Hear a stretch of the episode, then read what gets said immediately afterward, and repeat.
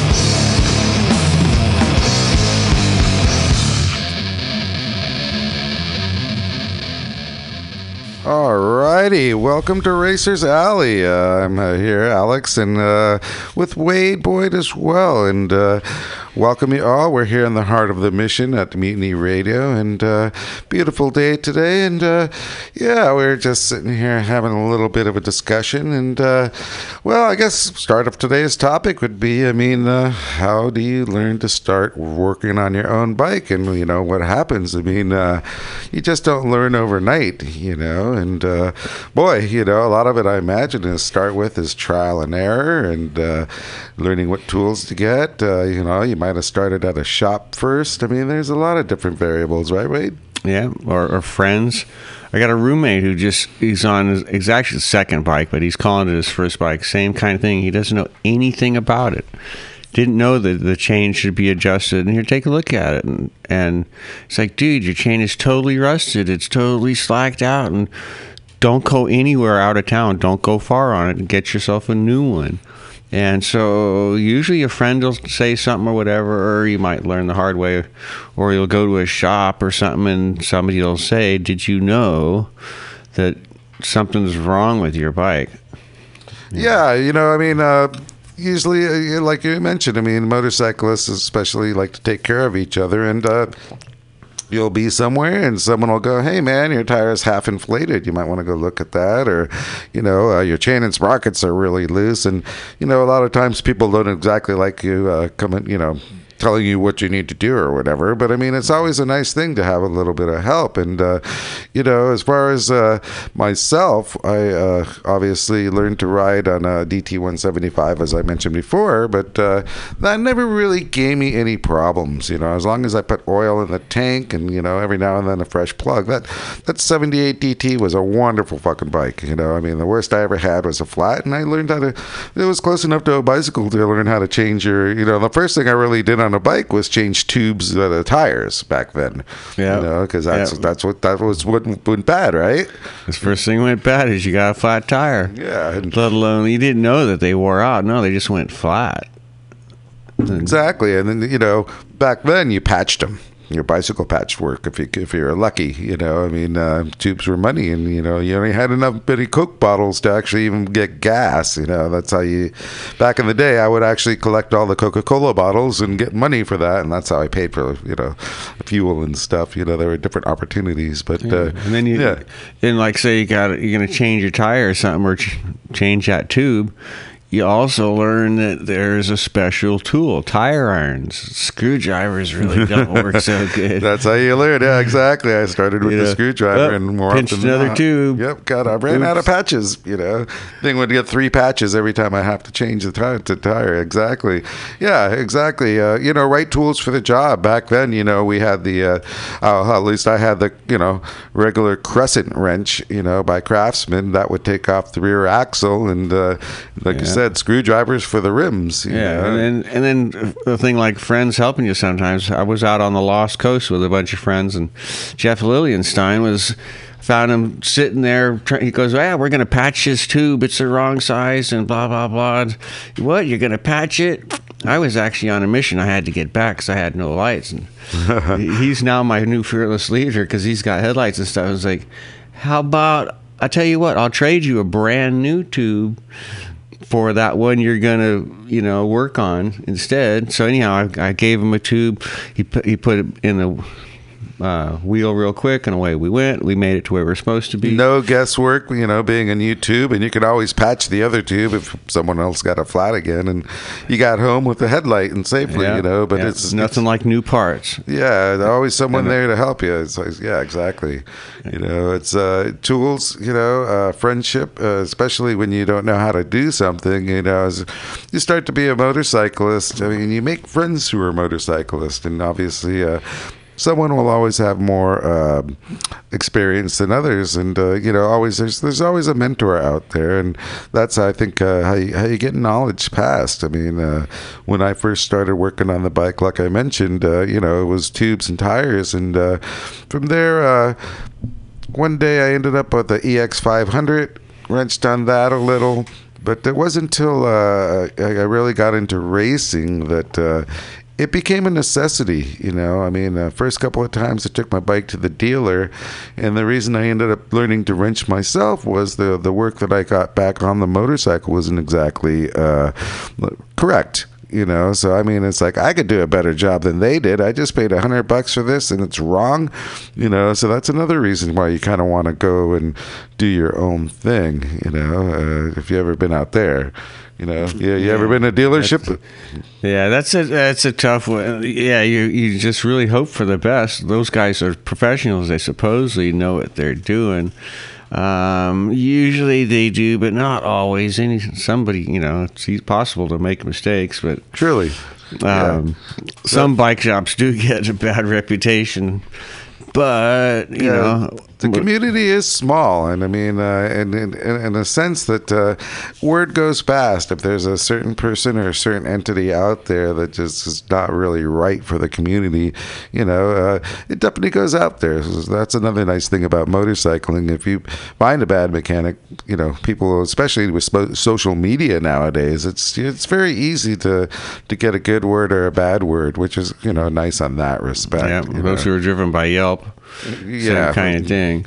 Yeah, well, it's like uh, the Yelp is yeah probably the least trustworthy, but you know, like uh, now defunct City Bike is now actually uh, a, a web uh, a web page, so you can find City Bike there, and they're always a good magazine to read online because they're, they're going to give you a lot of good advice as far as you know who's good out there.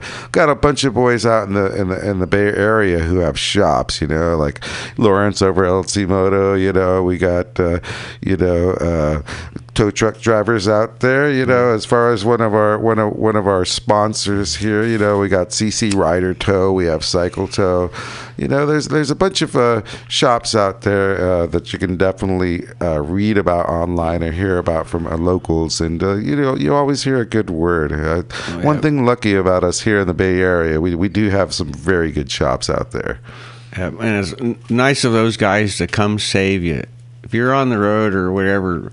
Uh, broken, yeah. It's really nice to have one of those guys come up and save you and go, yeah, I can get you out of here and get you back. So really nice service. Especially if you're out there on Highway one out there near Walinas or, you know, something like that. And, you know, I've always seen, you know, you can, you can check them out on the Face of a Book. Uh, both those guys, uh, especially uh, Cycle Toe, he's always showing pictures out there in the middle of nowhere with, uh, you know, some really nice bikes. And if you're out there four hours out, it really is nice to see a friendly face with a truck coming to get you out of yeah. there, you know, instead of pushing it out would be a long time, you know. Yeah. Well, I, somebody usually stop by with tools or this or that, whatever. If it's fixable, you can usually get your way out of there. Otherwise, you end up sticking your thumb out.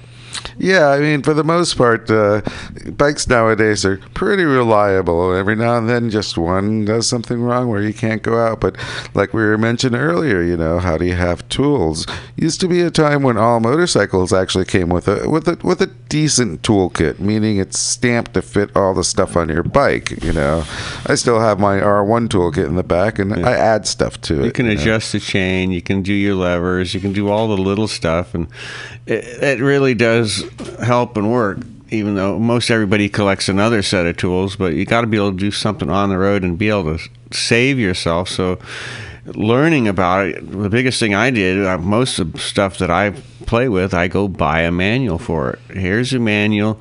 When you have a question, exactly. That's the first thing you go look at. What does it tell you to do? What does the factory tell you to do? Yeah, I mean, there there is a time where uh, you know I just passed into that manual thing where it's like, holy moly! I mean, I could read something and learn how to fix this bike, and sure enough, I mean, if you get into it, it's it's very important to have one of those. I mean. Excuse me. A lot of people have those online nowadays, but I mean, the fact of the matter is, um, you might not be online somewhere. You might be in a tent. It's always good to have the proper manual, yeah. and it really does teach you how to take the whole bike apart, you know, yeah. top to bottom. And nowadays, you know? So you got the manual. Another one now with the internet and all that stuff. If you go on YouTube and say, "How does this work?" There's usually somebody out there that has done. There's five people that'll show you how to adjust your valves, your clutch, your this, your that.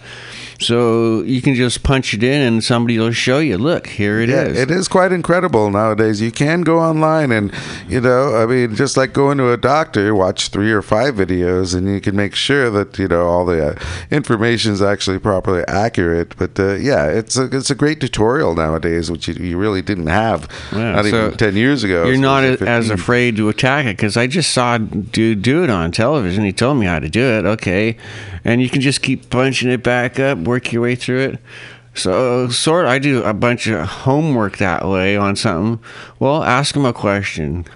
Google knows everything, right?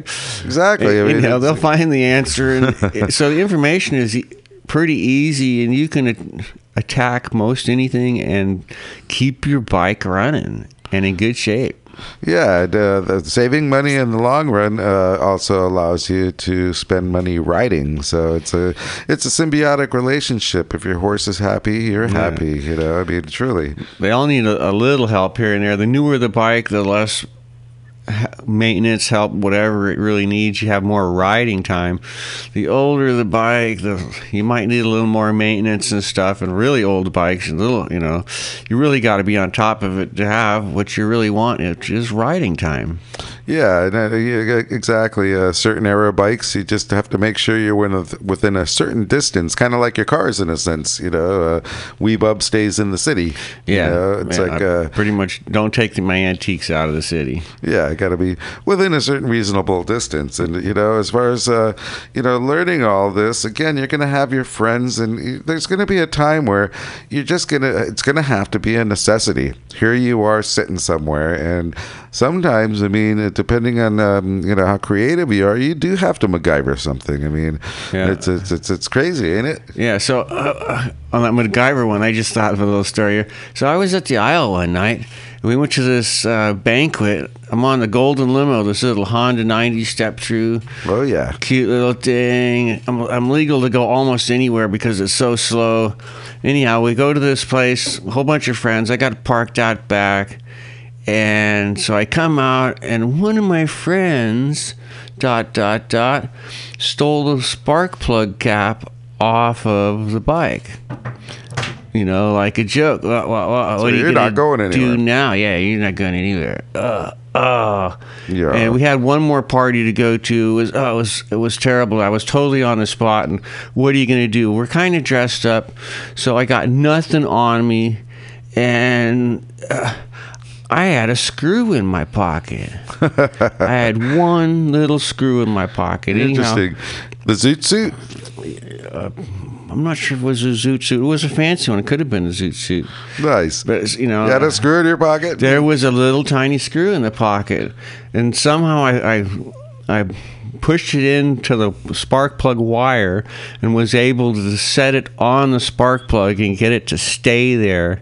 And we were able to fire it up and ride home anyhow. I totally MacGyvered it with whatever I had in my pocket. That's awesome. Yeah, you know, I mean, and yeah, it takes a certain amount of, you know, a certain mentality to do that. You know, some folks are, you know, pretty much A, B, C, you know, in the box. But uh, if you've ever been in a situation where you really are in the middle of nowhere and you really need to get this thing running, you look around, you know, you look in your pockets. And yeah. nowadays in my pack, I carry certain just doodads, you know, it's just like you'll never know when you'll need this little piece of wire, a little piece of string, like you said, you know. Uh, you know, fuse, you name it. I mean, uh, yeah. so I, was, I was stuck in the middle of paradise and had to go somewhere. I, I missed the next one, but we were pushing this thing home. And no, we're not pushing this thing home. Wow. We're gonna, we're gonna succeed and ride home. And yeah, we totally did. It was dynamite. You, you were able to just get home nicely in class, especially with all the folks around you going, what are you doing now, Wade? There you go. Well, I got this. You're not walking, are you? Oh, no, we're going to be, mm-hmm. you got to be smarter than your, you know, the problem surroundings and yeah. yeah, your bike. Exactly. You know, I mean, it's a story about that. I was, uh, headed out to, uh, I think it was uh, Apple Valley out there one time for a supermotard uh, race uh, that my friend was uh, out there for a school. and uh, my bike at the time had just gone down. I was with Wade, actually. We were up going Highway one on the R ones, and uh, this car decided to go left in the, the, the pull-out area on the other side of the two lanes and collected me, you know, and so my, my clutch cover uh, was leaking down below where the actuator is on the uh, ninety-nine R one. So I was leaking oil. We were able to, you know, tie a rag on it and get home proper, you know, but uh, the next day I had to go down south, you know, and it was a pretty long trip. So I, I thought I kind of like fixed it uh, by, you know, just jerry-rigging stuff on there and such. And by the time I got from San, San, San Francisco to Livermore, I was leaking a shit ton of oil. So I uh, pulled over, used up the rest of what I had, and it was like, uh-oh. Get to over there in uh, Altamont uh, Speedway area and pulled over again. You know, now I'm kind of screwed. What do you do? So I'm sitting there. It's hotter than hell. I'm in my leathers and uh, drinking that water. And it's like, hmm. End up, what I did was I cut that water bottle, stuck it to the size of the side of the, the clutch cover, which collected the oil. So then I could pour that back into the motor and it didn't go all over the bike. So that's that's the MacGyver, you know. But by the time I went ten miles down the road, the uh, the, the the the water bottle kept filling up too quickly. I kept having to pull over. It wasn't wasn't feasible. So again, I'm sitting there drinking a nice cold bottle of water, but it happened to be a little bit longer one, and uh, and so it was in my hands. So I just put the longer bottle in there instead of the short bottle, and that literally got me one hundred miles, you know, and that's what I did, you know. So sometimes you have to MacGyver shit, yeah, no matter what you yeah. do, and get there, and, yeah. you know. It, I got another one. So I was at the sidecar or races one day. I was racing my sidecar, and so I was adjusting my rear wheel, and so this guy, my next door neighbor, busted me, goes, comes over, what are you doing? So, yeah, I had a water bottle that had, like, you know, three a quarter thing of water in it. It's got those lines on the bottle and stuff. Are you, he goes, are you using that water bottle as a level? I had the water on the tire, and I was adjusting the tire, trying to get it level, and the only level I had was a water bottle. So that water, and it, it bubbles a bubble, so... Wow. Yeah, yeah, exactly. Why not, right? You know, you buy one, and that's basically the same thing, you know? So, yeah, you can always, you know, uh, think outside the box when you're looking at things, and sometimes it's really hard at first because you panic. You know, uh, first time I got uh, to the racetrack, literally the first time I went to Sears Point, uh, I... crimped my crankcase vent overflow hose, so I ended up blowing out the uh, oil out the moons. I barely did a lap, so here I am just panicking like a motherfucker, and ended up my friend Anton Lovett, who is still out there racing uh, Le Mans now, Le Mans car, I believe. Uh, yeah, and uh, so anyhow, he I called him up. He came over from Berkeley to San Ramon. And he just eased my mind. Just so, oh yeah, that's, that's no problem, Alex. Plop plop plop plop. But he had knowledge, and you know that that saved me from a heart attack, and I ended up getting the next day to go racing, you know. But uh, it's always great to have friends out there who's just like, oh yeah, yeah, that's no problem. All right, we can do this. Not to worry, you know. It's it's a huge deal, right? Yeah, yeah. And like I got another one when you said panic. Yeah. Ah, ow.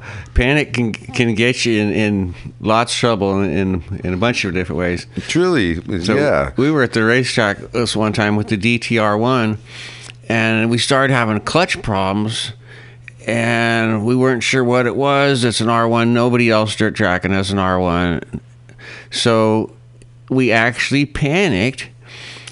In the old days, you would lean your bike over and pull a clutch cover off and attack everything and and, and, and go from it. Yes. Go from there. So we all we panicked, and nobody caught it till later. We did exactly that. We leaned the bike over. We attacked the clutch. We uh, it was really funny because it was my own bike and I didn't get to work on it. Uh, yeah, so, yeah, elves. Yeah, yeah. Uh, Tom Griffith and uh, Eric Lindau were working on it, and awesome. I got sent away to go find, go borrow some clutch plates. Go borrow this. Go borrow that. Come uh, back in a while. Parts. Yeah, yeah. And they took it apart like ten times. um, oh before they got it to work, and they said it was really delicate. But in the middle of all that, because we leaned it over, we broke my brand new folding gear selector. Oh, no. And I didn't have a spare, so it was a big deal on, now that was broken. Um, it broke the next time he went out, so they had to fix that. And it was, it had everything, zip ties, bolts, this thing, that thing. It had so much stuff on it. Do what it takes to make it go. They almost wanted to make us go through tech again to get it approved, and I finally, they let me go out, phew. And I forget if we, which if we won that race or not. But anyway, we got out in the racing, and it was all originated because we panicked. Because the clutch didn't work. We broke the gear selector. And gotcha. So... we didn't figure it out, whatever. When I got home, I figured it out. You know, we leaned it over. We did all that. We we did this. We did that. We got everything worked. We accomplished this thing. But in the original task, if we didn't panic, the R one, the oil is way below the clutch. The bike did not need to be leaned over. Ah, okay. So you could have just left it where it was and did the job. You leave it on the stand and you play with it from there. So by leaning it over, we caused a second problem and had to find a solution. And, and, and you know, so anyhow, later on, we figured out that, oh, you didn't have to do that to begin with. And next time I'll have spare pegs. Anyhow, I haven't had to, haven't had to use any pegs. We haven't had a mistake like that again. Yeah, but it's teething problems, and that's how you learn, really. You know, but yeah, everyone's getting all frazzled at one moment, and uh, yeah, it's it's hard sometimes, really, to, to yeah. keep your head in yeah. such situations. Yeah. So in our pits, we don't say hurry, and nobody yells at anybody, and it's like, look at this, look progress. What's your progress? Well, we're having a hard time over here, or it's actually working. It's a go. Everybody's gone out doing wheelies, whatever. But yeah, I mean, it's all about teamwork in the end. And a tense pit makes mistakes. You know, uh, that's the last thing you want, really. You know, it's like uh, we've done a couple of endurance races before, and uh, we've had some great times, uh, as well as uh, both times, a few times I was with Wade uh, at the Isle of Man. And, uh, you know, talk about a little bit of pressure, you know, as far as uh, going into that particular uh, topic. Uh, yeah, you know, someone's got to do fuel. Someone's got to take off the fuel cap. You know, that might sound easy, but it really isn't when you're under pressure. And uh, yep. you, you can't so, drop the key. Remember that? Can't you drop can, the key. Yeah.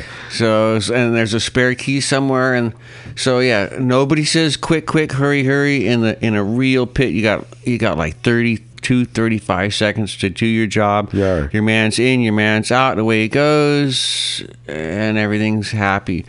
But so once upon a time... Um, they clean your face shields and everything, and anyhow, my next door neighbor, somebody, whoever cleaned my face shield, grabbed a can of chain lube. Oh no!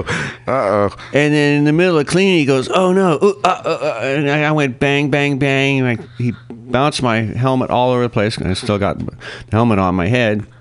And then he goes, "How's that?" And I go, "Whoa, what, what, what do you mean? What was that?" And so I went riding off into the sunset and found out later, yeah, he hit me with chain lube. So no more chain lube in my pit ever. Yeah, exactly. Uh, you can't, you can't have something lying around in which you can make a mistake with it. Yeah, yeah exactly. You, you don't yeah. need chain lube in a pit. You come with your bike pre-lubed, ready to go. It will last the race.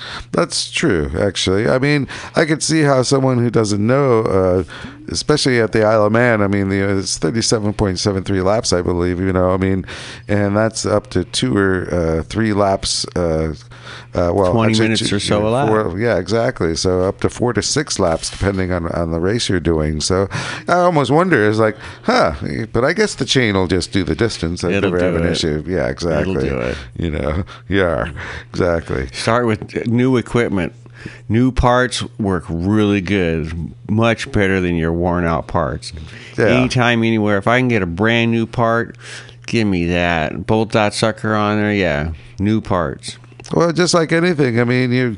Uh, we were mentioning this last week. I mean, uh, you gotta if you're if you're gonna spend that amount of money, you just really can't skimp. It's like, you know, it's like your top end going out, and it's like, well, you know, I'm just gonna replace this, but I haven't looked at the bottom end for a long time. Why would you spend fucking fifteen hundred dollars, you know, and yeah. not do everything else? Good tires, know? Tires are what keep you off the ground. Yeah, exactly. Uh, we see a lot of that coming into the shop over at uh, Tokyo Moto, and it's just like uh, incredible what people will do and and and run, but. Uh, you know, it's uh, it's yeah, it's I, I, I was there. I used to be on a budget as well, but uh, and I was young, and uh, I did run cord more than once. You know, it's just what you got to do sometimes. But it, it's rather crazy. Uh, yeah. yeah. So let's take a break for a second. Listen to some tunes. We'll be right back. Thank you for listening to Racers Alley at Mutiny Radio here in the wonderful Mission in San Francisco. Yar er.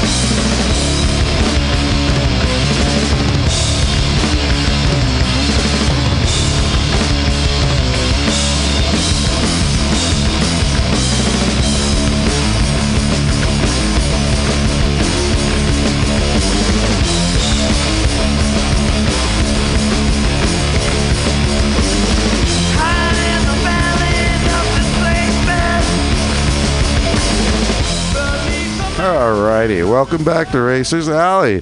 We were just talking about our pit crews at the aisle and certain roles people take when you're actually racing and such. And, you know, it, uh, whether it be the driver or the uh, mechanic, you know, we mentioned this last uh, episode as well. You know, we thank all those folks, just like the A F M turn workers and uh, A F M and, the, you know, A M A. You know, those guys are all awesome. And it's really important, you know, out there to, to, to support your turn workers. I think this next race is going to be the last race, and I believe uh, every year they do have donations and such for those folks. And if you can get out there, uh, purely uh, give a little love to those folks, because without them, they do a really hard job out there in the middle of the heat. You know, uh, we would not be racing whatsoever. You know, R E R, right? Yep. Yeah, yep. Cheers to those guys. Yeah. So anyhow, uh, we were talking about, uh, you know, knowing how to maintain your bike and such. And uh, when, when I ended up starting to do that myself, um, a manual was a huge thing. And uh, as far as racing goes, I mean, repetition makes things uh, a little bit easier, a little bit of a time saver. But, I mean, like you were mentioning earlier, Wade, uh, last thing you want to do ha- is have panic. And also, I mean, just like being on an airplane, you don't want to believe, even though you've done it a hundred times, you did it the same. You, you did it perfect. You really do got to stay on top of things. Am I am I wrong? Yeah. Some, and sometimes stuff comes loose, or maybe you did actually do it wrong or something. So that's where actually sometimes two pair of eyeballs ah. really go, well, I thought I did that right, but dude, you totally did that wrong. It's like, whoa, you actually, you're right.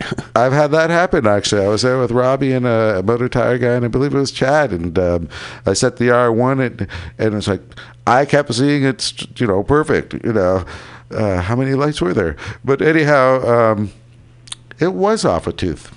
Yeah, it's like, but they were there. It's just like, Alex, yeah, that's off a tooth. That would have been catastrophic, you know. But uh, yeah, it's always nice to have someone come by, even though um, that can be annoying, you know, a little hard on the ego, but it's better that than have a blowed up motor, you know, right? Yeah. You know, uh. Yeah. And so you just, you give it a try. Like sometimes you do a valve adjustment, you know, research it. Get get the proper tools. Take you know to each, each one. Some of them are different. You usually need a feeler gauge, um, but just depends on what bike you're actually diving into. Yeah, I mean, uh, again, I mean. Uh, The more you do it, the easier it gets. I, you know, when I had my F C R four hundred, I raced that guy for eight years. You know, I knew that thing inside and out. You know, pretty much like my ninety-nine R one now. You know, I mean, uh, in the end, it's it's you're you're you're true. You can sleep and just know how that thing comes comes together and goes, you know, back uh, apart and together. You know, it's like uh, certain things just become natural. You know, and uh, other bikes you definitely have to pay attention to. And uh, it depends about familiarity. And also, I mean, if you're really doing something and you're really hard on it, I think you should check it more, right? You know, I mean, you really got to be on top of yeah. things. Yeah.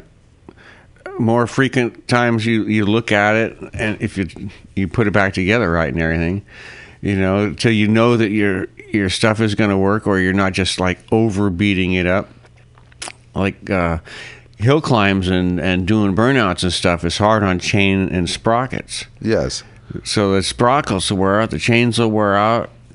Yeah. Well, yeah, depending on what you're doing. I mean, um, working here at uh, Tokyo Moto, uh, boy, we get a lot of bikes come in, and, and, and same with the scooters, really. I mean, unless you have a Yamaha or a Honda or a Suzuki scooter, you're just paying a shit ton of money. All those other scooters just get tore up in this city, and it's about, you know... Uh, everyday wear. I mean, if, if if you talk about San Francisco, which a lot of people don't really consider, we got hills up and down. You have braking oh, up and down. Yeah, they're wonderful flying up and down. But regular Joes who who work who have the scooters and their motorcycles, they don't understand going up and down the hills. Those wear the brakes down a lot, and especially if they don't know how to actually properly go up and down a hill. And you know. We have, I'm sorry to say, we, we're basically a third world country here in San Francisco, and the amount of filth and potholes. I mean, we might have a world beauty here, but there's also the underlying reality of everyday commuting and such, and potholes, potholes and nails. At our shop, boy, we get like three or four tires, uh, have to plug a week. Uh, as far as the scooters and stuff, they just get beat, beat, beat, you know, and uh, we have one no of the suspension. Yeah, also, the place is under construction or something. Yeah, what we have, like, basically, we have paved dirt roads here in San Francisco. I mean, nothing easy about stuff, and uh, yeah, so certain bikes you got to keep on top of, and uh, the big one, interestingly enough, if we're talking about maintenance and tools and such, folks, keep an eye on your oil. Jesus Christ.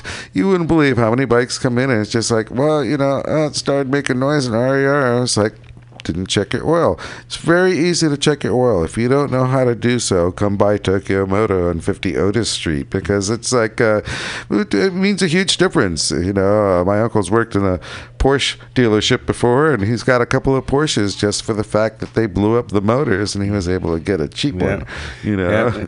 if you can't an- if you can't answer the question, what is your oil level, like you just saw it, you don't know, which means you need to look at it.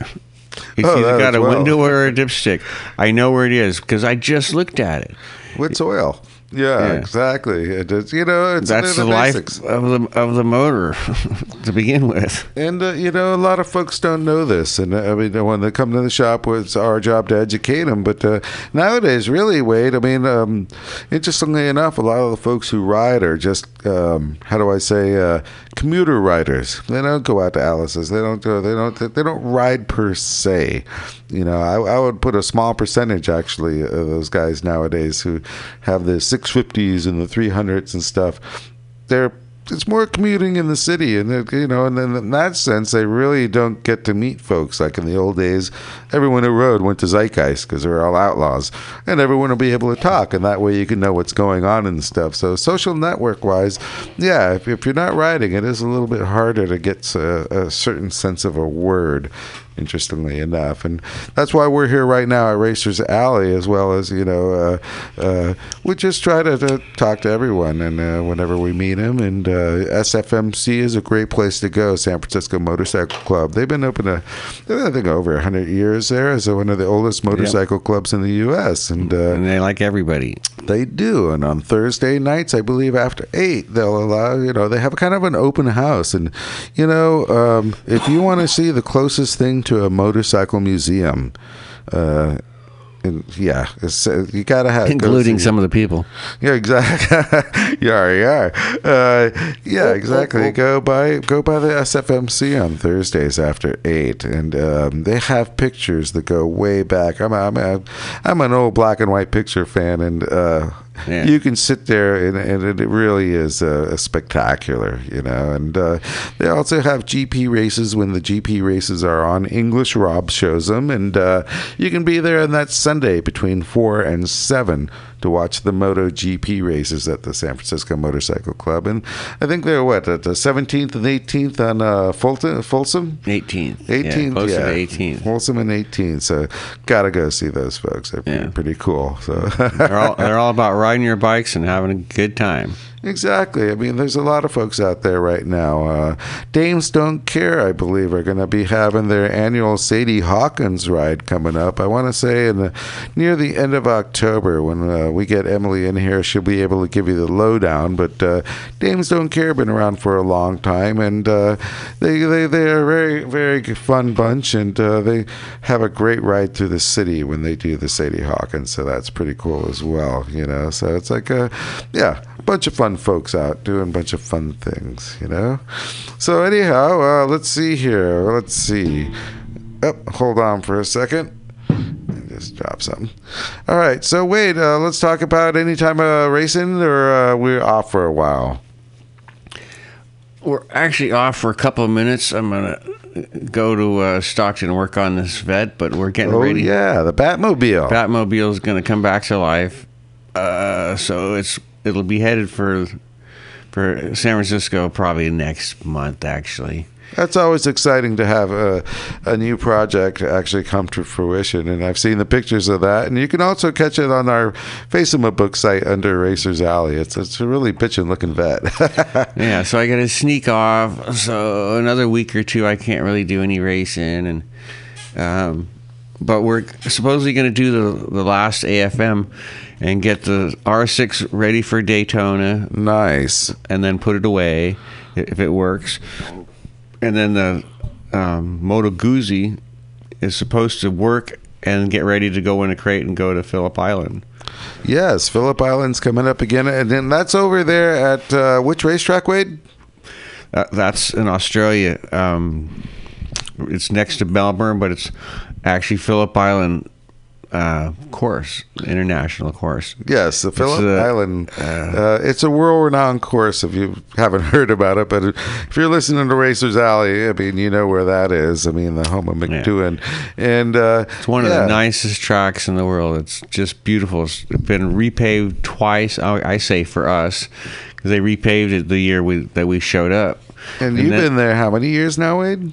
Five. Jeez, time flies. Holy moly, has it been five years? Wow. Yeah. Yeah. yeah. Imagine being uh, being able to run around Phillip Island for five years. And you've done that on many, uh, actually, we uh, different different uh, types of uh, bikes and sidecars. And sidecars. At, th- at this point, yeah. Doug Chavez sponsored us the last two years. Um, this year with the Norton Rotary and the T Z seven fifty the year before. The year before that, we were kind of on stall mode, and the two years before that, we won both times. We met Doug, and we met the gang, and we all became good friends, and and it's, you know, what else are you doing in January? You gotta go to Australia. It's south. It's summertime. It's great. It's dynamite. So your initial times out there, uh, uh, uh, yourself and Christine, correct? Yes. Yar, yar. Did you have any other Americans with you? Yeah, we were on Team U S A, actually, from the beginning. It's all about the International Challenge, which is, uh, I'm not, I think it's eighty, eighty-two and, and back superbikes. Um, but the Australians and the, and the British show up with like million dollar bikes. Of course. It's really hard to beat. But we show what we're the the Americans and the New Zealand teams are kind of like the ragtag team. Interesting. And we show up with kind of whatever. Dave's got a T Z. There's a couple here and there and stuff. And and then you got Suzuki's and then on your way down. And these are um, all classic, wonderful bikes, folks, if you don't, if you don't understand. I mean, when he says T Z, they're a T Z seven fifty. Am I wrong? T Z seven fifty is usually close to half a dozen of, of, of those at Phillip Island. See, you never see running. Those here, ever, ever, ever. And over there, they use them for their sidecars or actually basic uh, race bikes as well. Everything. Everything. Nice. There's like half a dozen of, of each, two-wheelers and sidecars. They're still big down there where they I've, uh, they made like a million of them. Everybody who was anybody back in the late seventies, whatever, had one. Um, Holy I, moly. I never had any T Z. I always struggled to try to get one. Never, never got one. You mean I, we could have gotten one here? I didn't I, think there were. I thought there were limited around. numbers. They're, they're still around. Especially now that nobody's running them. They're all almost even outlawed. But anyhow, so there's a couple around, but even the two fifties, one twenty-fives, they made a million of them. Where are they? I did there's, not know this. I, I thought they were so rare, but they, they were, were just, a production model. Uh, no, no, they they made a, a amount of them. They're just fairly expensive. Gotcha. That's so a, the that's poor a, kids couldn't afford them. So yeah, I never got one. Yeah, but they were the they were the factory racer. Uh, Interesting. I couldn't afford a factory racer. I was doing this. I was doing that. Life was in the way. It's always super expensive. Same as, you know, how do they put a million dollars into a bike? Back then, you could just go to Yamaha or whoever and buy one. Yeah, you uh, still can today. It just costs you. Well, you have to have numbers. The cash. Yeah, and lots of it. Uh, yeah, for sure. You know, uh, you know, it's a, that's a nice thing nowadays. I mean, um, the racing we're doing, as well as when you were over there, you know, um, it's kind of like classic now. So I mean, to a certain uh, to a certain extent, it doesn't have to be the thirty thousand dollar bike. You know, you can to a certain extent. Yeah, so uh, run, Arm, run, Arma's kind of bringing that back. Yes, the, the vintage racing and stuff, and bring out whatever you got. So that's kind of the same things where the Guzzi comes from, and who in their right mind would ride a Guzzi? It's, you know, well, if you look at their bike, history, but, but, they, but they have done. It's kind stuff. of an underdog, but yeah, truly, some of them have really. They, there's a couple people that made them famous and stuff, and and and and, and so we're going to try to do the same. Exactly, I'm sure Mister Millich would uh, say the same thing. Yeah, I mean, he builds yeah. those, and uh, yeah, it's like all bikes at one time had their mark, and you know, I've seen pictures of Guzzis out there uh, in the old days, putting putting wheel helmet days, and you know, a nice thing about the Arma, it's like um, in a sense, a lot of boys are bringing, if they still have their race bike under a tarp somewhere, they can bring that back out. Yeah. And go, well, I can do Arma, but interestingly enough, all those boys are still fast. So when you get out there, it's like, holy moly, these guys are still as fast as we were when I got in. You know, yeah, it's pretty cool like that, you know. Yeah. So uh, yeah, between now and then, uh, holy moly, uh, you know, uh, any dirt bike riding, any any circle tracking?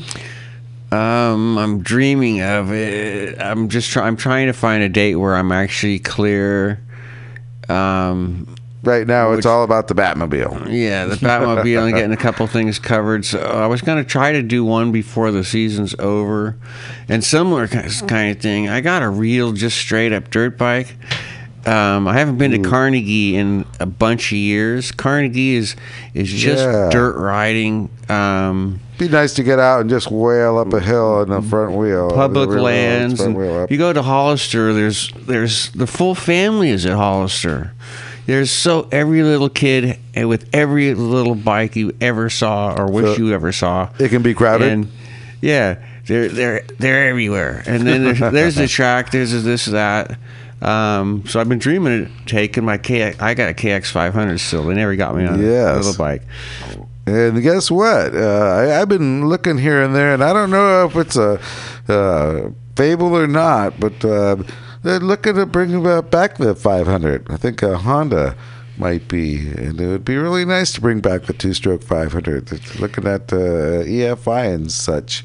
Good, I and, sure uh, hope so. It's, yeah, they it's, were untouchable. Exactly. Um, and, uh, yeah, and they would just they would do like everything. They'll go really slow. They'll go really fast, and they'll do it almost better than anything. Exactly. There's no no substitute for horsepower, is what we always say. Horsepower, actually. light, no, lots of no suspension. No substitute for horsepower. And, um, yeah. And so it's the same same technology all the way through. Exactly. So um, let's take a little bit of a break here, and uh, I hope you enjoy those tunes.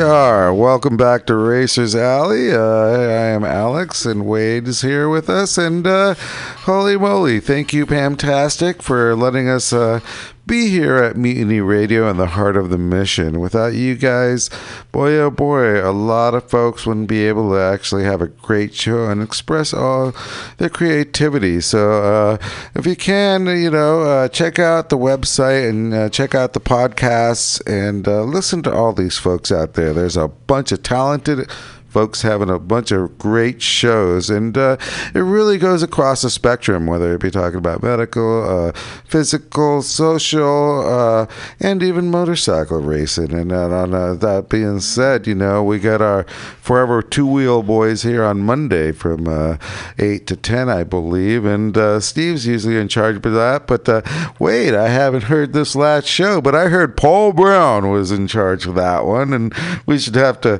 take a yeah, listen. Sure. I'm imagine that must have been a lively show. You're all right on, Paul. You're E R. So, yeah, also, I'd like to say, thank uh, a couple of our sponsors here. You know, we got, of course, a Mutiny, and uh, we got the Benders over there and Molotovs, great places to go uh, meet motorcyclists and have a nice libation. We got uh, MotoHub S F, which uh, Dimitri, our pal here, has been on the show a couple of times, and uh, he's able to do house calls. He's able to fix your bike on the go, and he's able to do it within a timely manner. So you can always find him at moto hub s f dot com. Also, uh, we got Monkey Moto School, our friend uh, Evan. So uh, please uh, visit him if you ever need any. Uh, actually, uh, really, if you know anyone who needs to learn how to ride a motorcycle in a least uh, stress environment, Evan's the man to go. You know, and if you're lucky, you might be able to find out who does his nails, because he's always pretty fashionable when it comes to that. And uh, R E R. So, you know, uh, thank you all for listening. And, uh, of course, uh, Mutiny Radio is an awesome place. And uh, do, do, do look into them on the site and uh, listen to us all out here. I mean, we can always use your support. We could use your help. And uh, it's generally a great time. If you want to be a comedian, definitely show up on a Friday or Monday and learn how to do that. I mean, it's just a stress-free environment, you know. So R E R. If you want to learn about racing, uh, you can always show up here. We're here from six to eight on uh, Thursdays, and uh, anyone's welcome to come in and just uh, shoot the shit, you know. If you have anything to talk about, you have any questions, always join. Uh, Wade and myself will always be here, and we'll always have special guests from time to time as well, you know, which is which is really neat, you know. It's, uh, it's always nice to hear from folks, and one One of these days I'll figure out how to get a phone call from you, but if you if you call us at four one five, five five zero, zero five one one, apparently I should be able to answer that call. Um, yeah. This is a, this is a test, so somebody call. yeah, yeah. First person who calls gets, uh, I don't know, a bottle cap or something. But anyways. Uh, so we were just mentioning earlier about riding and such. Uh, um, two strokes five hundreds and um dirt bike riding. Now there's a topic, you know. um I grew up with a D T one seventy-five, but I was more like a little bit of hooligan, railroad tracks, you know, uh, a little fire trail such, but uh, never like a, uh, I heard of the word Carnegie, I heard of the word Hollister, that type of thing, and uh, never really went out, never really rode a dirt bike, uh, and uh, holy moly, you move the clock, wah, wah, wah, wah, wah, and I guess it would be about, holy moly, Wade, probably in around two thousand two or something. I had your I T four sixty-five or something earlier. It's like a. Anyways, I went out with Wade and he loaned me a, a, a nineteen. I think it was a eighty-six, eighty-eight I T four sixty-five, four eighty-five. You know, something nice blue like one. Yeah, good bike. You know, had no brakes, but good night, good bike.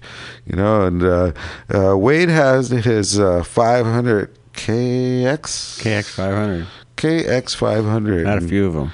You did. And, uh, you know, the last time I saw Wade on a K X five hundred, we were on this little bunghole vista, little track out there before the Altamont, and it was a little, it was a one eighth mile, one quarter, one little, little pinky little mile track. And uh, you know, Wade and I first just started hanging out, so this is one of our first ventures out there. And we were in the purple van, and uh, he had a really big box van, and uh, had he was kitted out, and uh, had this K X five hundred. And I was like, R E R, we can go out there and do circles. And I didn't know how much he did circles back then. Now I know he does lots of circles, but. Um, Anyhow, the bike is having issues, and sure enough, it's like, oh yeah, I just gotta need to replace this gasket. And so sitting there, and it's like we're sitting out there, and you know, everyone's racing. It's it's it was really cool, actually, very nice afternoon. There's there's nothing like being in a pit, no matter what type of racing you're doing. There's nothing like being in a pit and.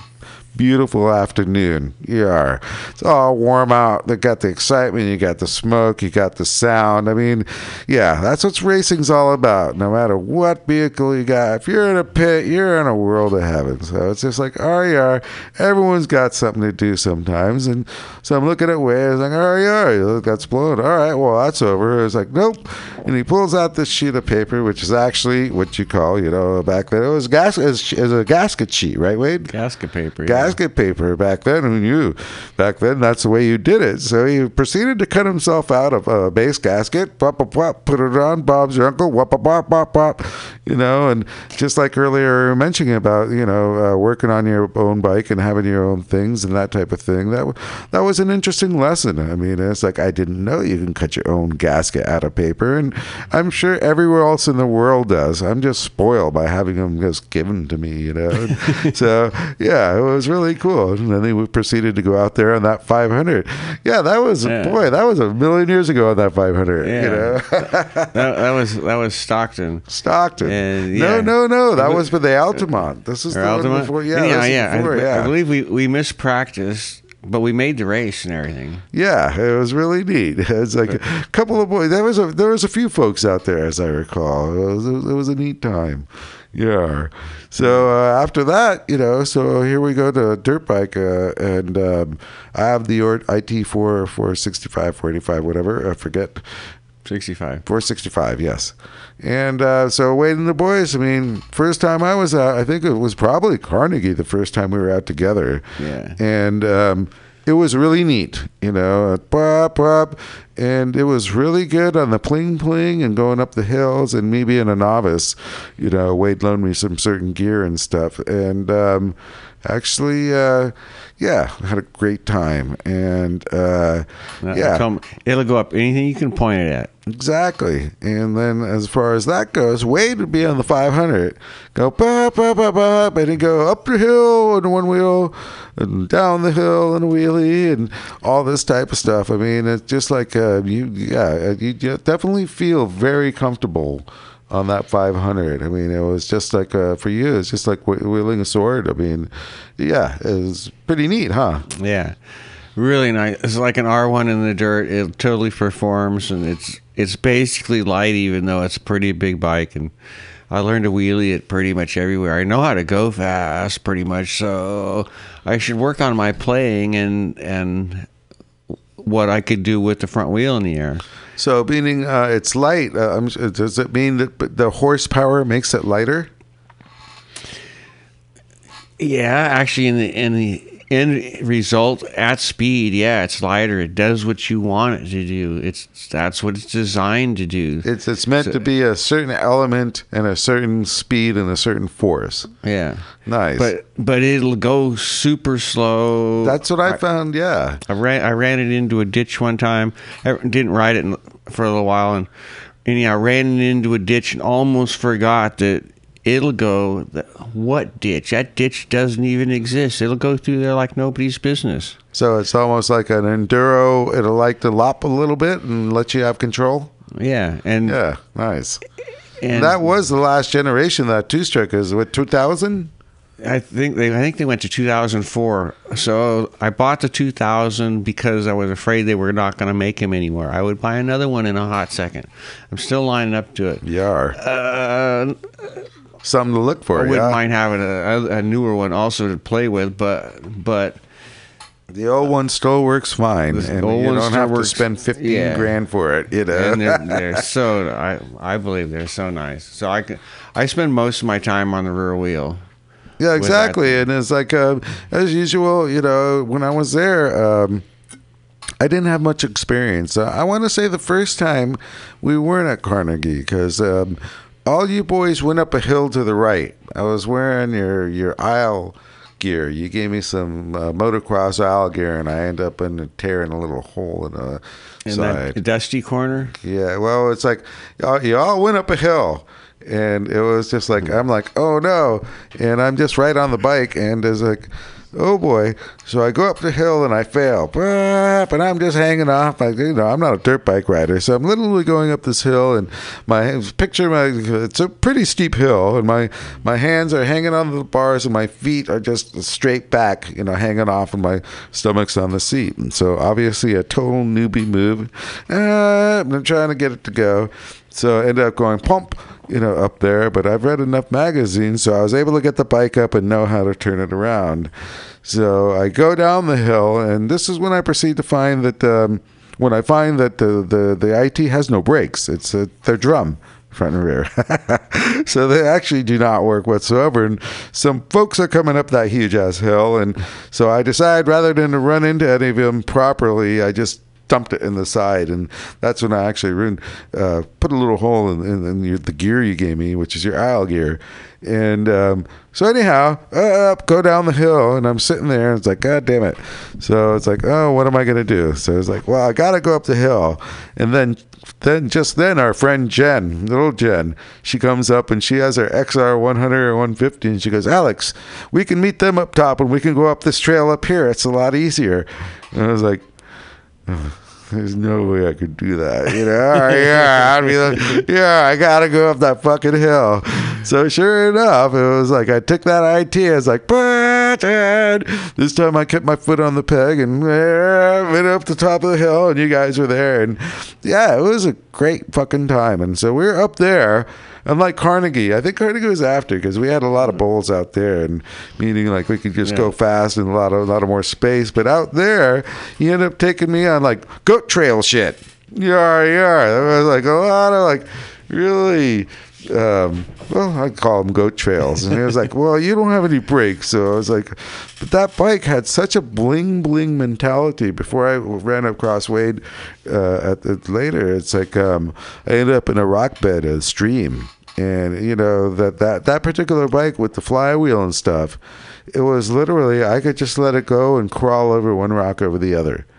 It was that nice. Blink, blink, blink, you know. Yeah, was, that was that a specialty. I was super impressed by that. The brakes might have sucked, but that bike, every other way, shape, and form, that thing was just phenomenal. You know, it was a pretty neat bike. You know. Yeah. Took Made you some neat places, too, that you wouldn't normally see, right? Exactly. You know, like in used muscles you never use yeah, R E R the next day.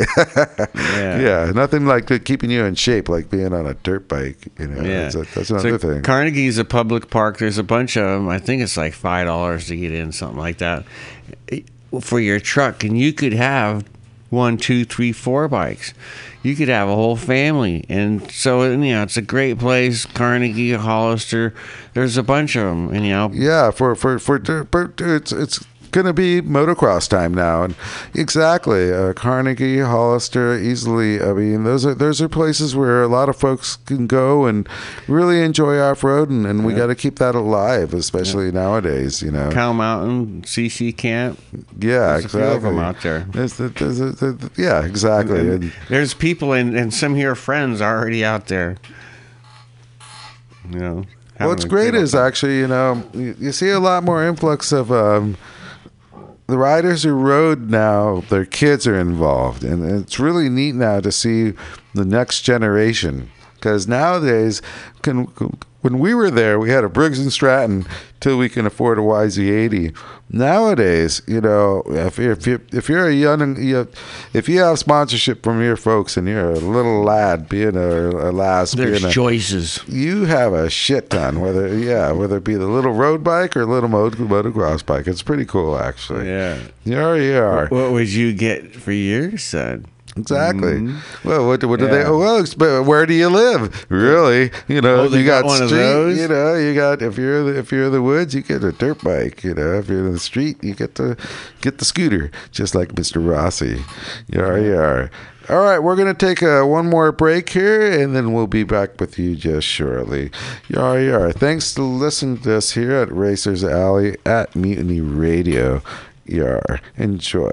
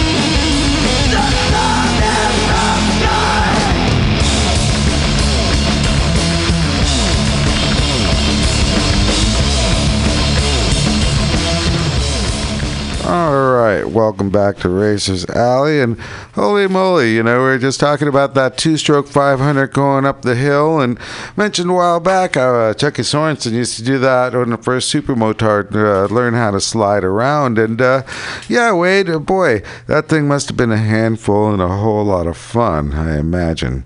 Yeah, totally dynamite. I, re- I really liked it. It was my favorite. I had a um, was it a Y Z four ninety before that, and a, wow, and and yeah, and I, I started from actually small bikes and worked my way up, but I ended up with the last three big bores were K X five hundreds. K X five hundreds, yeah, you really do like the Kawasaki compared to, because the only other one back in the day was the Honda, it, I believe. Yeah, the Honda C R five hundred. I rode a bunch of those. We did most most of the marathons way back when at the San Jose. Um, I did them with a friend of mine, Adam Corkle. His bike seemed to be running, and mine always had a problem or this or that or whatever. So I ended up racing his most of the time. But like I told him, I said, I think my bike has more lower end and ends up being faster than yours. When you said uh, issues, uh, what bike did he have and what bike did you have? He had a C R five hundred. Okay. They were dynamite. Most everybody had a C R five hundred. Yeah, the Honda. You know, yeah, yeah, exactly. Mm-hmm. So, uh, but yeah. Were they boring compared to the K- KX? I mean, did the, the K X hit differently? The, yeah, the K X five hundred, yeah, it was... Um, It was more forgiving and w- interesting. It, it would, I would figure it'd be more, you it, know, it, Godzilla. Well, it, it would take the hit. It would, it would, like take a breath or whatever, and you better be hanging on. That's what I'm wondering. Yeah, yeah, it, yeah. It it will just take off and it'll dance on the rear wheel if that's what you're into, and yeah, pure power. And so the last one I got, so there's this one particular hill climb at, at Carnegie. It's land of the intimidating hill climbs. It's, there's some of them are just monstrous. This one particular one has a, like a rock near near the top, and that's where it really gets hard. The last little blip. Very technical. Yeah, and and so okay, I'm gonna pick on you. I've been on all these trails. Pretty much, I've done all of them over the years, and so oh yeah, I've done this one like this. Even in the memory's sake, you got to be able to be able to keep up with yourself. Anyhow, so I get this new bike, the last new one, and I pick on this hill. I go motoring up, and at the rock, it kind of stalled. It did this, it that. Oh, uh, flame uh, out! Uh, it totally yeah, it flamed out, and I guess I just wasn't holding on good enough. Because I turned the throttle on in the middle of that, it totally left me park. It made the hill, and I did not. Yeah, it left without I, you. I couldn't believe it. couldn't believe it. So I, I climbed the hill, went back, got my bike, went back to down the bottom, and tried it again, and said, you know, to myself this time, when it flames out, make sure you're holding on really super tight and everything. It kind of did the same thing. You know, it was just a little bit quicker, and yeah, it totally took off, and I held on a second time, and it's just like, wow, just unbelievable what that thing will actually do. You had to prepare do. for it. Just yeah. let you know, better hold on. Yeah, yeah. yeah. I, I'm the new dog, and but yeah, it was totally dynamite. And never, once, never did that to me again. Once you have that power, I mean, from there, I mean, anything's possible, really, right? Yeah, yeah. yeah you can get the traction, it'll do it on the rear wheels. There was this one that I used to like to go up because it was a monster hill climb, but it had this shale in it, and there was like an S pattern. So you could do, I could do a, a, a, a S pattern going up the hill, burning up the hill on the rear wheel, and sliding at the same time. Nice. Is that Carnegie? Yeah. Slide to the right, slide to the left, and then work on getting your way up the hill, and it would just do it like at eighty miles an hour. Yeah, just total, total, total fun. Yeah, that. Yeah, that's what a K X five hundred do for you. Yeah, uh, the four fifties do pretty good. They're pretty close. You kind of got to race them, have them all raced out or something, and they're then they're really delicate. You got to yeah. go back and work on them real well, soon. That's that's a deal nowadays with uh, with the new motorcycles in general. I mean, I, I see them with uh, you know the uh, K T Ms as well as the C R Fs and the you know the uh, Y's or. Uh, the Yamaha, all of them, uh, basically, they, they're very delicate nowadays. And uh, I've heard several stories where it's like the, the, the two-strokes actually are a lot less maintenance, but uh, obviously we have certain emissions issues. But uh, anyhow, uh, yeah, you have to pay attention. And uh, even if you have a D R Z four hundred, all that stuff is... They eat up uh, oil very quickly. You got to do the valves very, you know, especially on the the the, the, the race bikes, the, the motocross bikes. You actually have to do them by the hours, you know, and um, it is expensive. It is time consuming, you know. I mean, uh, uh, however, uh, from what I hear, they're, they're wonderful bikes to have, but, uh, you know, compared to that, two strokes are a lot less maintenance per se, and um, uh, you get a different bang for the buck, so to speak, is what was what I'm thinking, you know, and uh, so that's, you know, that's that's our, our, our take on the motocross bikes, you know, and um, yeah, soon we hope to have uh, our couple of pals here, and um, we were just mentioning earlier about um, nowadays they got those uh, D R Z four hundreds in the city, and you, you see them all around. You see them, uh, you see the motorcycle cops using them, as well as uh, we sell, uh, when we work on a lot of them over here at uh, Tokyo Moto. And uh, as far as motorcycles go, it'll be an interesting question. I mean, what do people consider the best bike? And um, yeah, I mean, uh, I run an R one, and um, that is not the best bike for the city, you know, and but uh, I did at one point have a K L R two fifty. It was a little beater. Remember yeah. the girl bike? Yeah. Yeah. Well, well, that thing was the best of the best. I mean, it's just very funny nowadays. I mean, what you can have in the city. And But, uh, uh, yeah, it, it'll be interesting to get a poll. I mean, I, I believe uh, really a light dual sport. A little two fifty, four hundred is one of the best ways to really troll the city and especially be a hooligan.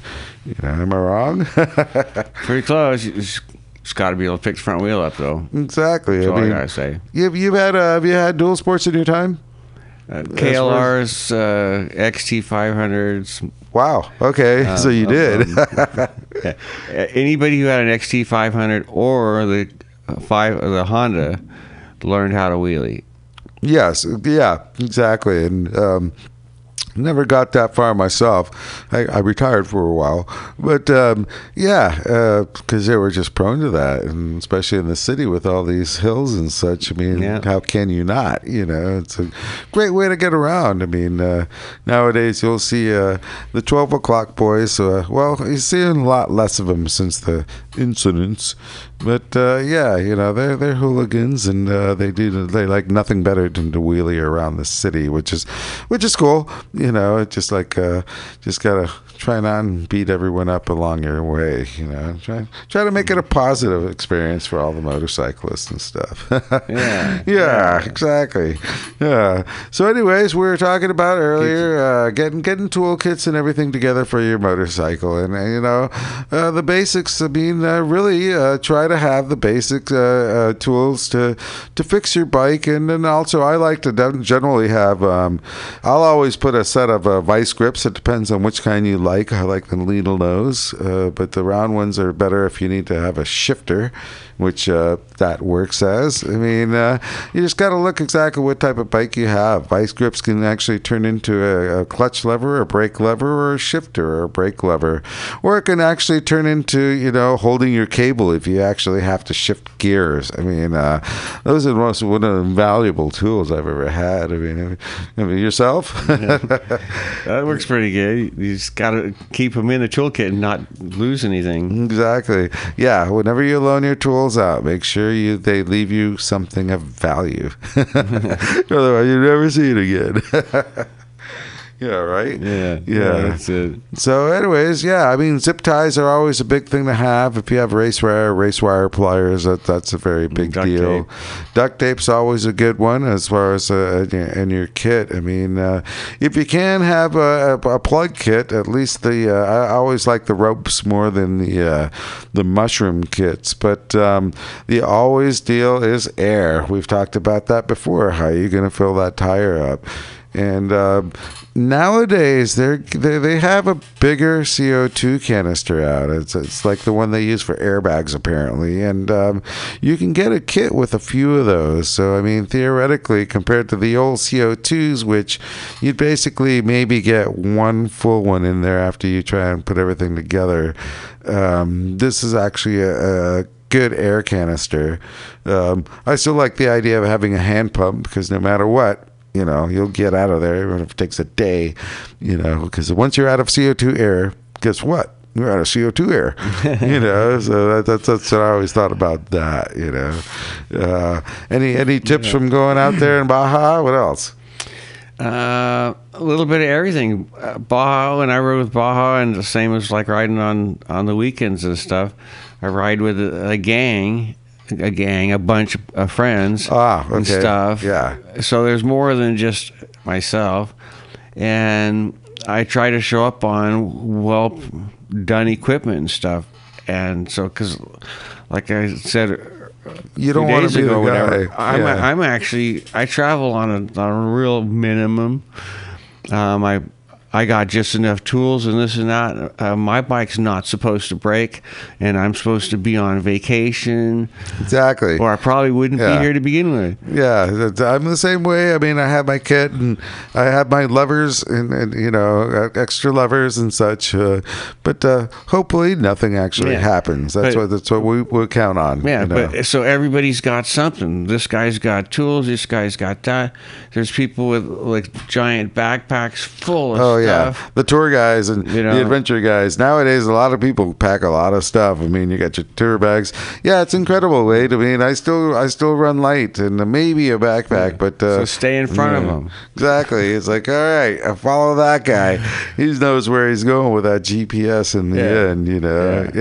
yeah. I never pass never pass a leader, but everybody else is is legal. Yes, exactly. You know. And, um, So, but tire irons are good. Um, just your basic tools. Yeah. I actually had a um, the, the Moose toolkit, which is really nice. It's like a fanny pack, but it's got yeah. fold out tools, and I had I had your everything.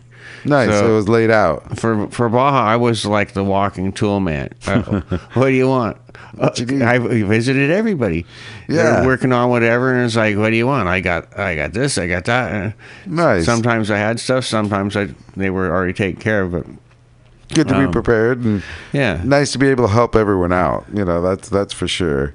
You know, yeah, yeah, that's a big deal. You know, and then you did, like we were mentioning, uh, you know, the more riders you know, the easier it'll be to just uh, have friends, and uh, if you're time in need, they'll be able to help you out. I mean, uh, there's been times where there was regulars who always seemed to be out of gas on the Sunday morning ride, but they always seemed to be able to get gas. You know, oh, somebody will days. save them. Exactly, and, so, and, and they'll eventually learn. Yeah, it's much better to gas up first and then show up and go for your ride. Exactly. You know, uh, that being said, you know, um, weather's changing. Make sure everything's going to be ready for that. Uh, new tires, uh, ch- train and sprockets. If you go out in the rain, make sure your gear is all going to be set up for that, because uh, obviously uh, a whole lot colder too. Yeah, I think this is going to be a wet year. And also, you know, uh, as mentioned earlier, everyone seems to be a little more connected with their GoPros and, you know, their Sennas and stuff, but um, just be aware of your surroundings. It is good to have a camera in front of you, man. You know, lately that's saved a few of our our, our folks from uh, you know, without a doubt, you know, because there's always someone in front of you, and there's a lot of big things to be said about that. And uh, you know, uh, it is good. GoPro's a way to go, and uh, if, if if you if you're riding around and you're worried about that sort of thing, it really is cool. But also, it's cool for other things. Trust me. You know, I mean, uh, it could, it can be used in every way, shape, and form. You know, so it's it's a it's a cool unit to have, and uh, yeah, they just came out with a new one, and uh, support those guys, because they're having a little bit of issues, but um, they've made a product that's kind of revolutionized uh, everything. You know, as far as racing goes, who doesn't have one on their track bike? You look at the Isle of Man stuff, and uh, you know, it's a very cheap platform to have really, really great coverage, right? I mean, yeah. You've had a couple. Yeah, yeah, yeah. Uh, I was kind of late into it and everything, actually. Um, but we've got really good sidecar shots, this, that, and everything. You know, there's. Yeah, I mean, it's uh, yeah. W- you couldn't have thought of this, you know, ten years ago. I mean, you, I was there in the eighties when you put this huge old V H S camera on the back of your bike. Uh, remember V H S recorder, yep. ten pound thing, and didn't really last long enough. You know, you basically rattled the poor thing to death going through Mines Road. But uh, yeah, nowadays you can do a lot. I mean, which is really cool as far as uh, you know, being able to record your actions, whether it be a race day or a commute or just a beautiful Sunday ride or, or anything, really. Jump out of a plane. Mm-hmm. Yeah. Yeah. Yeah. Yeah. They, they send it everywhere nowadays. Exactly. Totally dynamite. Yeah. All righty. So, um, Wade, got anything else to say to our fans? Well, I hope everybody has a really good, warm, dry weekend. You know, get out yeah. and ride your bike. Exactly. It's supposed to be nice out there. And um, I think uh, next week here in the city, um, boy, I think we have uh, the uh, Blue Angels coming in. The Jets and stuff. I love those guys. And uh, maybe a little bit of a hardly strictly bluegrass. So it's going to be a fun time in the city, very crowded and such. But uh, I'm definitely going to uh, try and get a look at them Jets uh, this next week. So uh, enjoy, enjoy. Thank you for coming to uh, Mutiny Radio and listening to us at Racers Alley. And uh, enjoying your rest of the week and uh, enjoy these tunes. Rock on.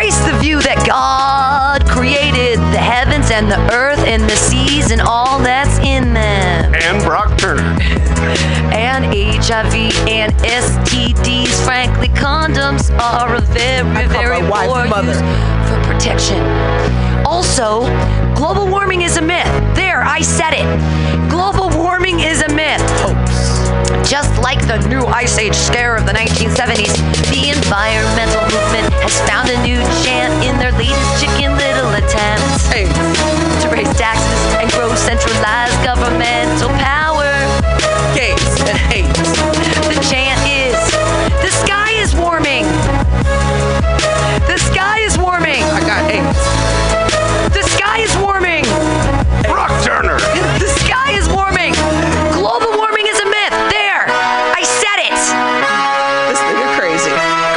nice pellet. The sky is warming! And I also don't believe in evolution. That's our vice president. Mm. Yay, we did it again! That's our vice president, Mike Penn. twenty seventeen That's our next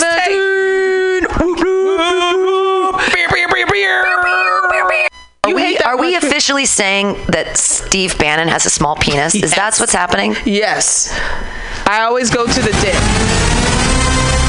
All rise, all rise for his master of spin, Mister White House Chief Strategist in the Trump administration, forty-five's main liar, misogynist, racist homophobe, mm. Steve Bannon man, Steve, Steve, Steve Bannon man.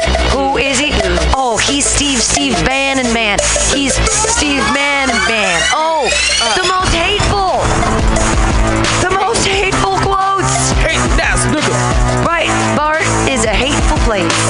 I couldn't share with myself on no. that. Uh. Gay rights have made us dumber, and it's time to get back in the closet.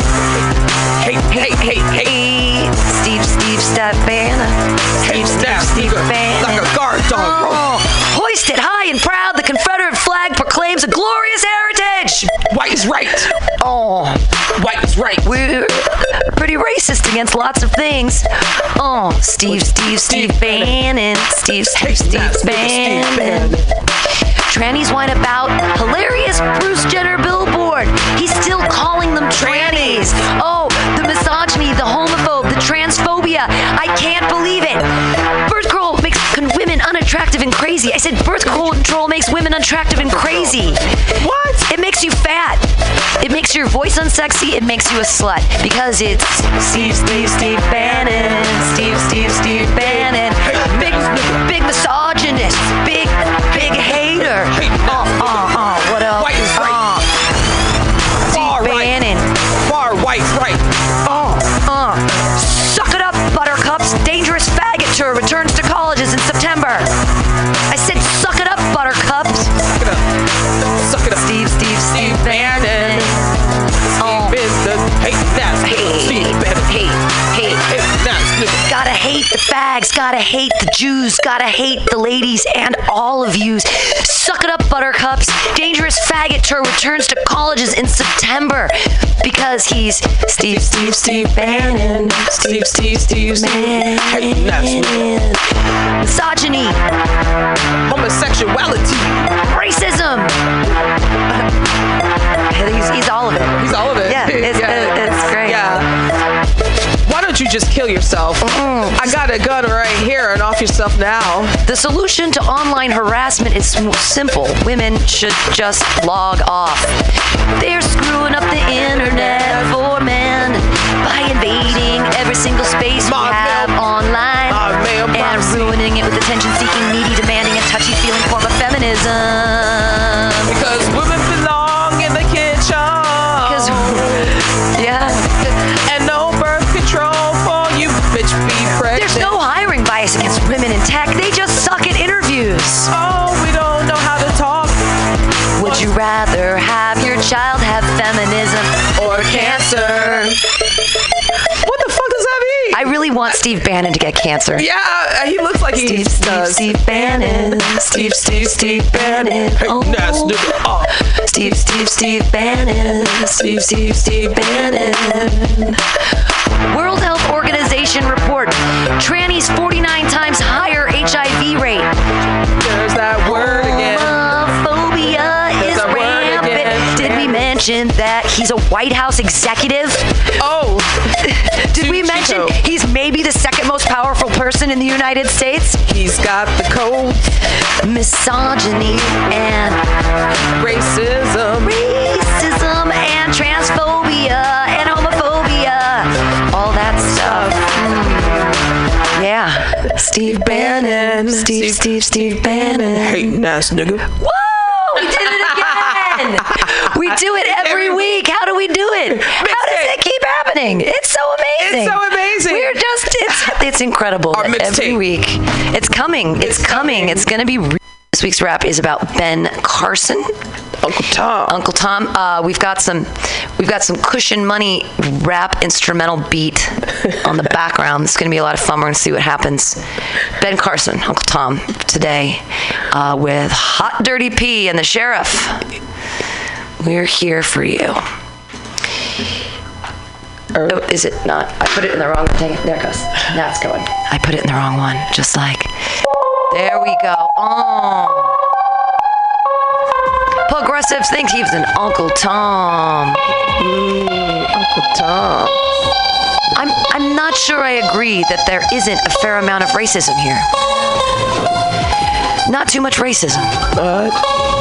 I said there's not not too much racism. Ain't no racism, boss. There, there is, but not where you'd expect it to be. Nope. It's mostly with the progressive movement who will look at someone like me. NASA. And because of the color of my pigment, they decide there's a certain way that I'm supposed to think. And if I don't think that way, I'm an Uncle Tom. Uncle Tom. Uncle Tom. Uncle Tom. Uncle Tom. Uncle Tom's boss. Uncle Tom. I'm an Uncle Tom. And they keep... How can you say that? I knew you wouldn't understand. For you, it's all about the rating. Let's go pillage, you say. But we never spent any time working on building our clan. Oh, come on. We need to build a good amount of gold before we can think about putting a down payment on that clan hall. That's always your excuse. I'm done. I'm logging off. Rose disconnects from the server and pushes back from her keyboard. Jack turns around on his uh, swivel chair behind her. Uh, my line. Oh, uh, what the hell, Rose? What? I'm done investing time in that relationship. Oh, fine. World of Warcraft is old anyway. Wait, what are you doing? Rose puts on her V R headset. I'm logging onto V R Second Life. Uh, Jack puts on his V R headset also. V R, Jack, I'm leaving you. What? Why? All you ever want to do is have V R sex. So? I need something more. Is this about that V R house you keep bugging me for? What if it is? I told you, I can't afford the Bitcoin. Goodbye, Jack.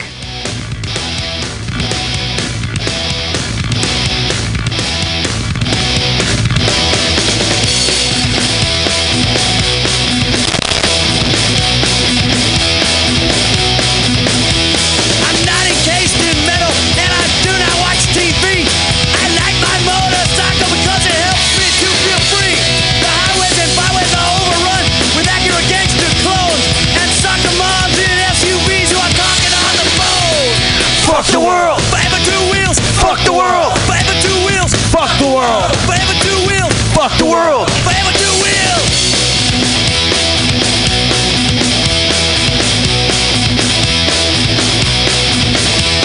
To all the crazy drivers whipping in and out of lanes, start using your turn signals or suck my lock and chain. Your car's all over the road. You got alcohol on your breath. It gets me homicidal because for me. Fuck the world! Forever two wheels! Fuck the world! Forever two wheels! Fuck the world! Forever two wheels! Fuck the world!